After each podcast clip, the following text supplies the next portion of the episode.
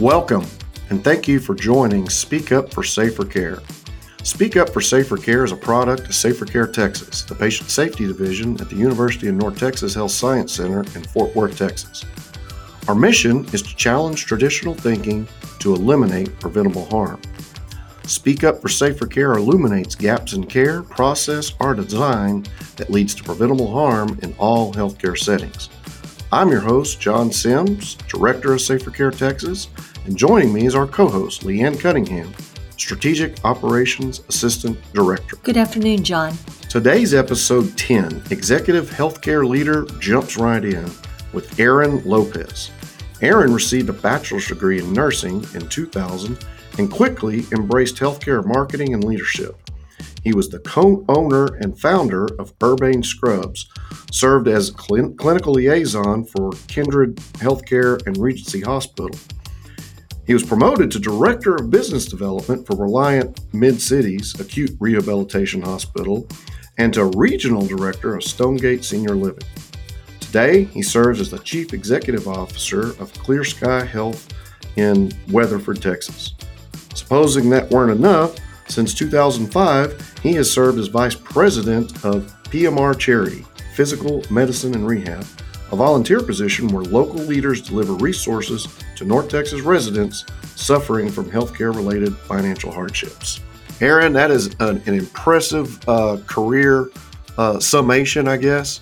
Um, is there anything that I left out that you want to add? Yeah, I, I appreciate the intro, uh, Rob and uh, Leanne. Very, very, very kind of you guys. No, that that gives it a sum up. One thing uh, I think through all of that is uh, we've always had a lot of fun doing what we do, and uh, that continues to, to, to, drive where we're headed next and uh, to focus on what we're doing for the here and now. So thank you very much, John, for the intro. I appreciate it. You bet, Aaron. And I got to tell you, every time I've ever seen you, you have a smile on your face. So it that tells everybody that you're enjoying what you're doing.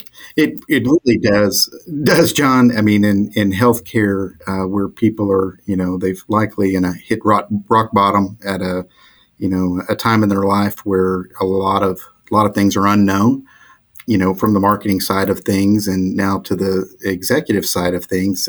People really need a friendly face uh, during this time, especially during COVID when things are challenging. Um, you know, the, the anxieties out there, the stress is out there. Last thing they want to see is a leader uh, that looks stressed out as if they uh, can't handle the problem. So, you know, put on a happy face, take the next challenge, and uh, we keep moving, John. I, love I love it, Aaron. So let's start out. So just tell us a little bit about ClearSky Health. What's what's their mission and how do they serve patients? Sure. ClearSky Health uh, started up about three years ago. They are in the business of acute rehabilitation. Uh, inpatient rehab hospitals is is what they're doing, and, and that is all they're doing. Um, Weatherford, uh, formerly known as Weatherford Rehabilitation Hospital, now uh, ClearSky Rehabilitation Hospital um, is is you know uh, the only acute rehab in Parker County. Uh, so there are only five hospitals owned by ClearSky. All are acute rehabs with plans to to get around to 30 hospitals over the next three years. So we're going to have some rapid growth, and um, me and the owners are kind of in line. They, um, you know, as a new company a lot of their um, their processes are you know it, it's very difficult to start a very large company and blanket processes everywhere. Um, so we've had the opportunity to contribute uh, to the organization and develop uh, as a new company some of the things that's now company wide we started here in weatherford. That's was really the most attractive thing is during the interview process they said you know we don't believe that any idea uh, is a dumb idea um, we believe that you know uh, what's best for your building, and if something makes sense, um, we're going to let you run with it. And so that's that's what got me here, John. Was uh, you know coming from large organizations to a organization that was taking off on the ground, and the ability for them to allow me to make or the the commitment to allow me to make my own decisions was very attractive.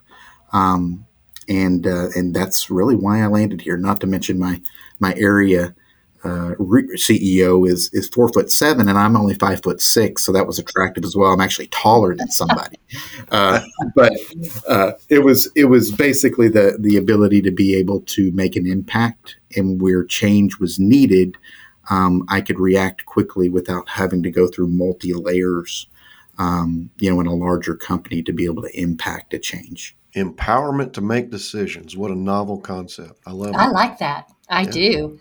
Um, so, Aaron, the pandemic has severely changed healthcare delivery. Can you share a few examples that you and your team have experienced? Sure. Uh, there's been challenges uh, all over the place with with healthcare. You know, nat- naturally, we've been challenged with the uh, vaccination mandate that uh, is actually on the 22nd, I believe, is the final deadline um, for hospitals and their staff and folks that take care of patients for their staff to have the vaccination.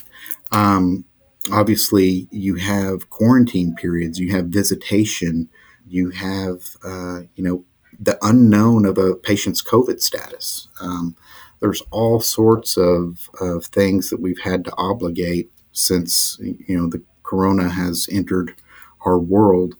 And, um, you know, and I think we've, we've worked really hard to, to manage uh, and deal with what we've had. And uh, you know, I'm happy to speak about some of the intimacies, but um, you know, it's it's it can never be taken lightly in healthcare.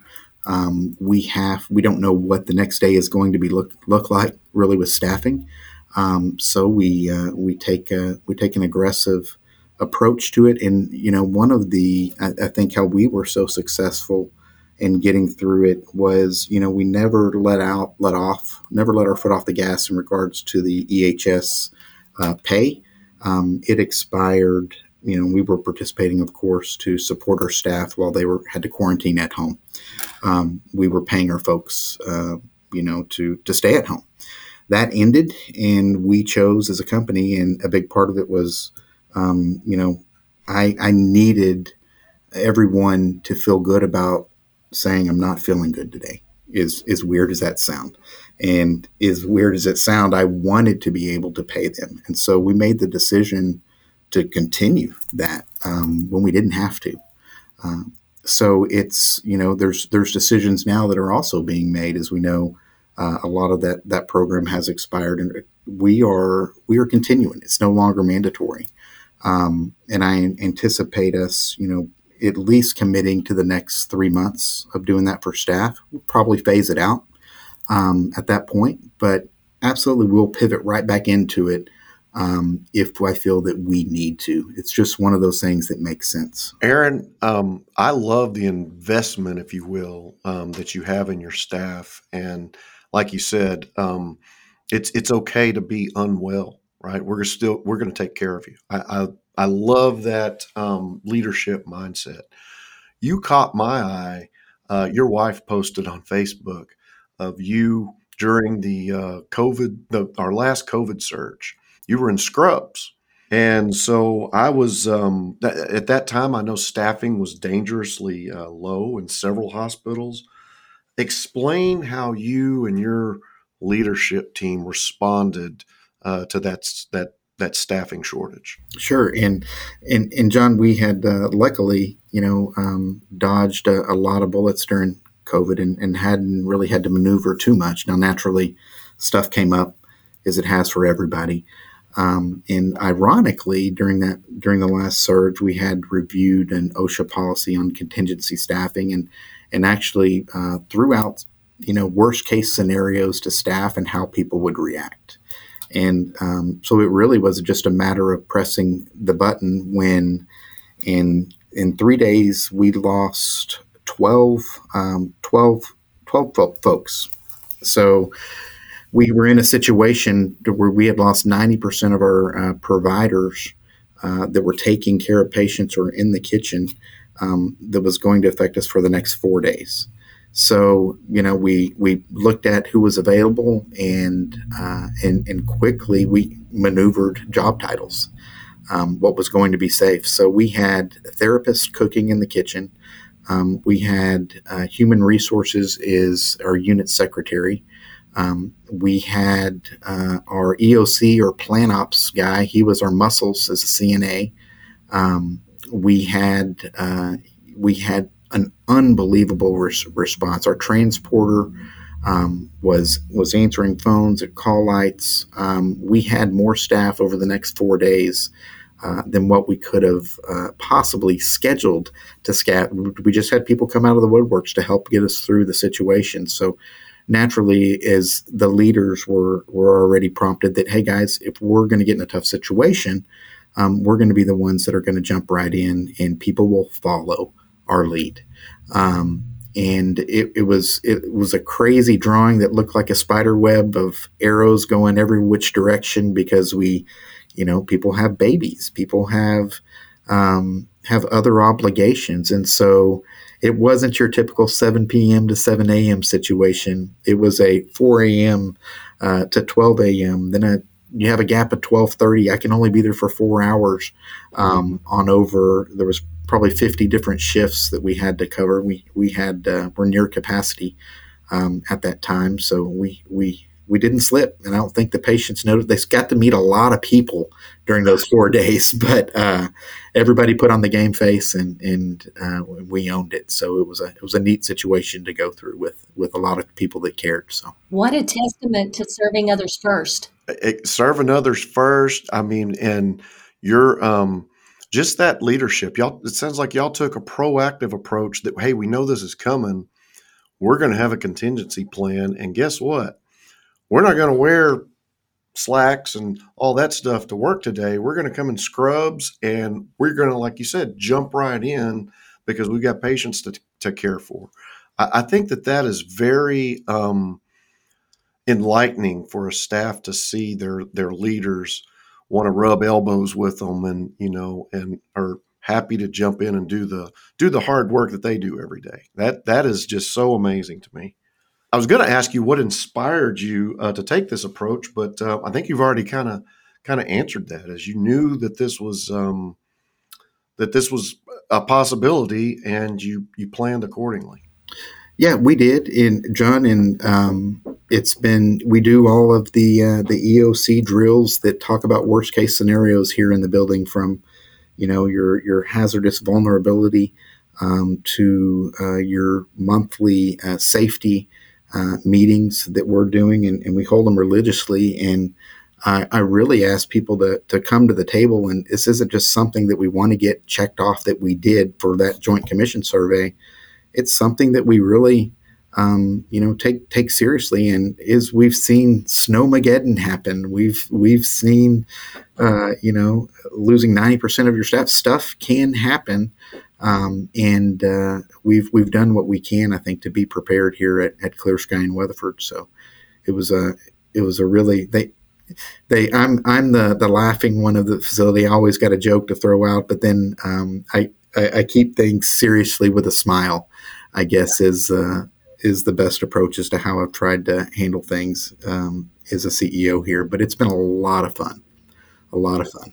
So I have a question. Sure. Uh, you say you're the jokester, so I'm assuming that's a part of your leadership style. Could you define for me a little bit more about your leadership style? Sure. Yeah, absolutely. It, for example, I wouldn't say the jokester, um, but I, I, I tapped on it a little bit when we started. But I really, truly believe if you can't come to work and have a good time, um, and enjoy the people around you. If you can't come to be work and be in an environment where you feel compelled to smile and uplift those that are having a bad day, um, I, I, would question what I was doing, um, and am I in the right spot? So it's that's just the the way that I've always done done things in my career, um, and uh, it's I think in the end you find out you know who doesn't who who doesn't want to do that right? You you quickly find out who who has a hard time having fun and enjoying things.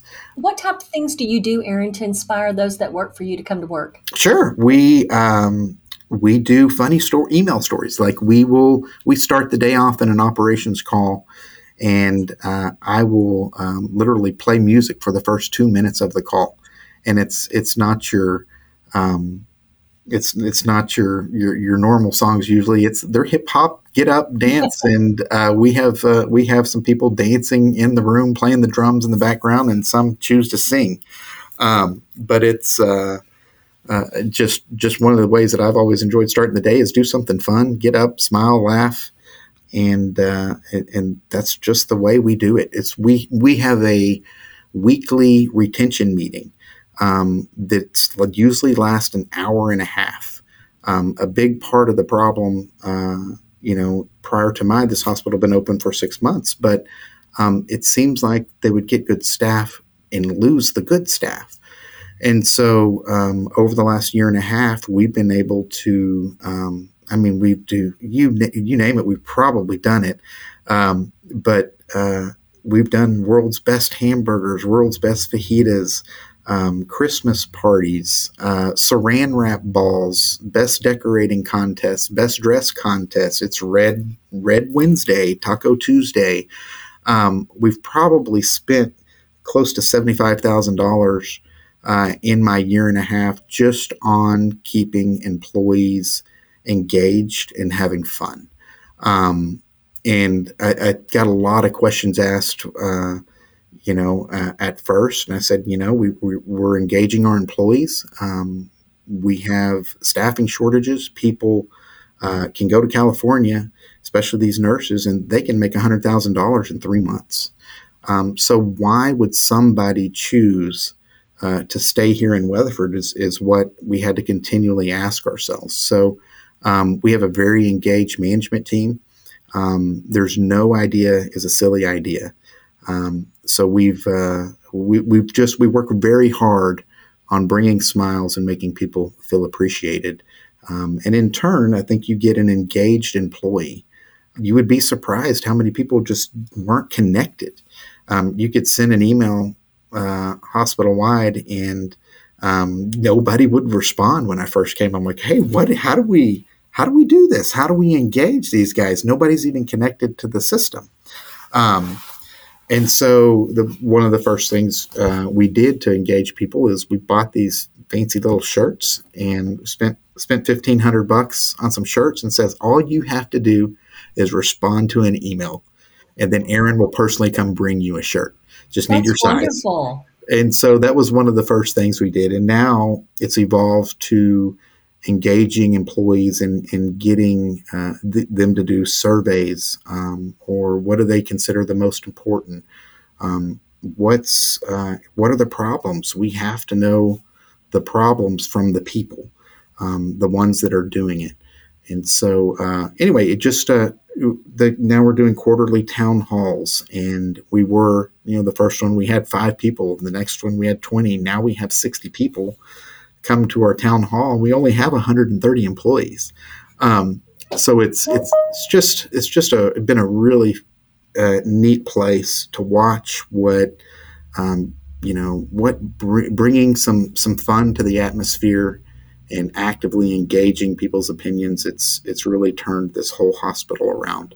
It's amazing when you bring that sense of value into it play. does it does and and we quickly uh, you know we found out who was engaged, who wasn't engaged, and those that were engaged, they've stayed, and we've been able to, you know, um, bring up our our level of folks that are, you know, in this for the right reasons. So it's it's really trickling to the patient, and uh, that's ultimately why we're here. So, Aaron, I have to say, I don't know if if I ever saw you in a job and you weren't smiling, um, I don't think you'd stay there very long. I just don't. You that as long as I've known you, well, I've known you for 20 years because I met you in my, you know, my last, um, well, with THR, and you, you, were smiling back then. Didn't matter what was going on. It's, it just seems like you you respond to stress um, differently than than most. I would say and in a positive, and I mean that in a very positive way. Yeah, I don't.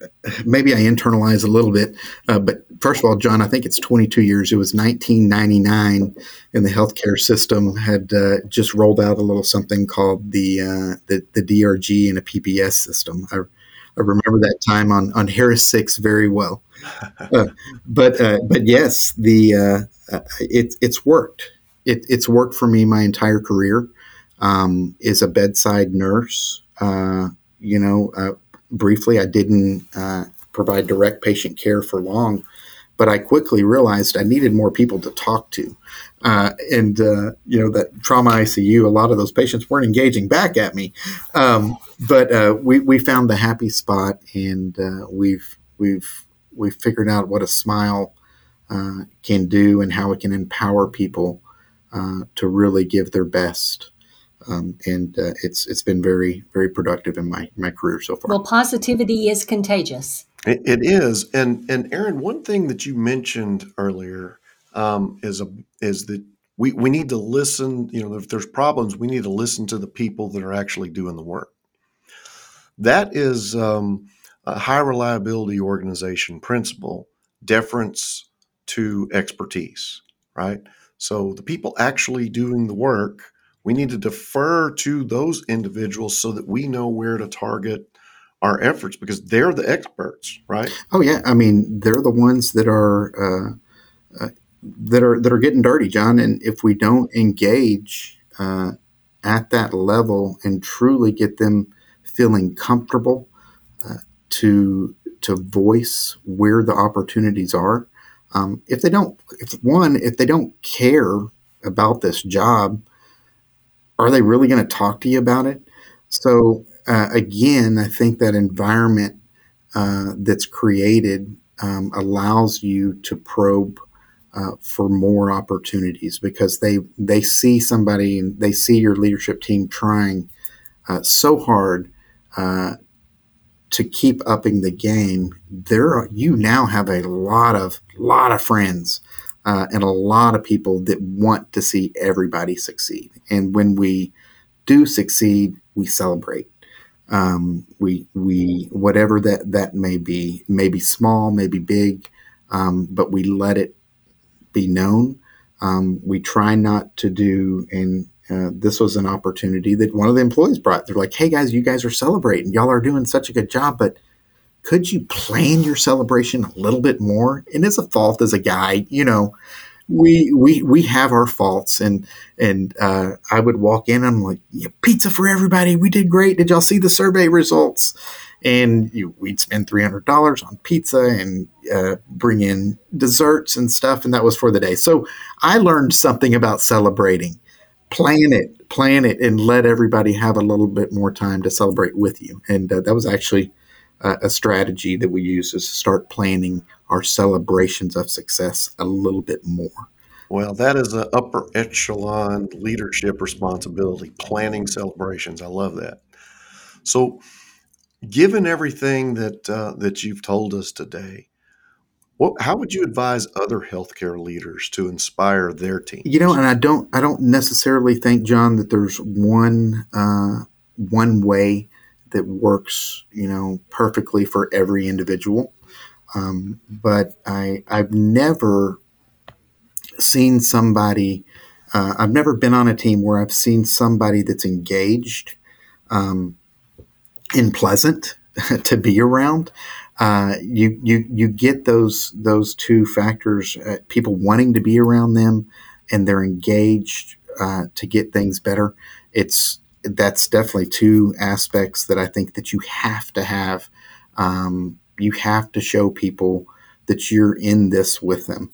Uh, and step one, if, if people do not want to have you in their presence, if you don't have an aura of, of just, you know, a good word where people want to be around, we've probably, you know, you'll never probably struggle to get to that next level. So I would encourage leaders to take a look uh, in the mirror and pause and um, you know highlight some of the your your positive aspects and try to uh, try to grow them just try to work on yourself to, to spread a little good in the world and usually uh, people people like that good vibe i don't know what it is but when there's good vibes going around and people want to be around it your your opportunities to to attack are just so much better when people are engaged with you. So uh, I guess that would be my advice.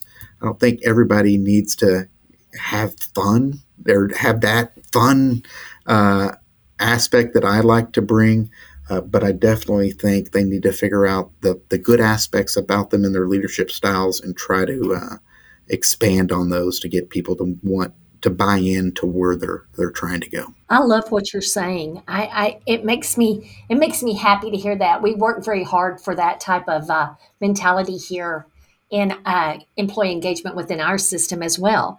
Uh, I did want to ask you what inspired you to pursue healthcare. well, you know, I was going to be a doctor. Uh, I don't know why. Well, actually, I was going to be a fireman. Then I was going to be an attorney. Then I was going to be a doctor. Uh, then I was going to be a CRNA. And I was like, well, uh, we're, we're just going to do the nurse thing and uh, then we'll, we'll go from there. So uh, I met uh, my, my wife and decided to, to get married. And that's where we settled. And so I, I knew I wanted to help people, didn't know what avenue I was going to go. Um, so I, I, somehow wound up in, in healthcare. I don't really know how I got here but everybody just said that I was around like, hey, you you can work anywhere you want to. You can be a free spirit. Healthcare is everywhere. And uh, I've never left Fort Worth, Texas. Uh, but man, I, I, could, I guess, if I wanted to, right? Um, but you know, uh, nursing and, and healthcare has been a great career for me, um, and uh, I, I, never regret uh, becoming a nurse uh, at all. So it's been a great career. But you've even surpassed that and gone into executive leadership. How did you pivot in that direction? Sure. And I had been approached um, several times over the past uh, 10 years to take that, uh, that avenue. And um, I had young kids. Uh, I have, currently I have a 16 year old, a 15 year old, and a nine year old. So um, we've we've done all the coaching. We've we've we played balls. Where um, I was there for my children, and uh, the business aspect uh, allowed me that flexibility. So I, I, thought it was time, as my kids near college, to to uh, get into the operational side and, and see where that where that went. So um, the phone rang, and they caught me in a good spot and said, "Hey." It's like a great opportunity with a young company for somebody that's looking to grow. Um, we've heard uh, we've heard good things about you, and we, we heard you like to have fun. That's what the recruiter said. Uh, I'm like, okay, you got me. Who do I need to meet with? Uh, and so that's kind of where it started. What a wonderful testimonial. You, you you have you bring that joy and that value to those that work with you and for you. Exceptional. Thank you, Aaron, for sharing your knowledge and expertise today. Absolutely. And thank you to all who joined us for today's podcast. Speak Up for Safer Care is a product of Safer Care Texas, the patient safety division at the Health Science Center in Fort Worth, Texas. We'd like to thank our technical producer, Rob Upchurch, for being with us today as well. We are calling you to action. Speak up for safer care. If you are a healthcare worker, counselor, subject matter expert, former patient, or caregiver, and you have a patient safety story, we invite you to be our next guest. So please contact us through our website, safercaretexas.org. Also, follow us on Facebook, Twitter, Instagram, and LinkedIn at Safer Care Texas. We'll talk again next Wednesday. Thanks again for listening, and as always, speak up for safer care.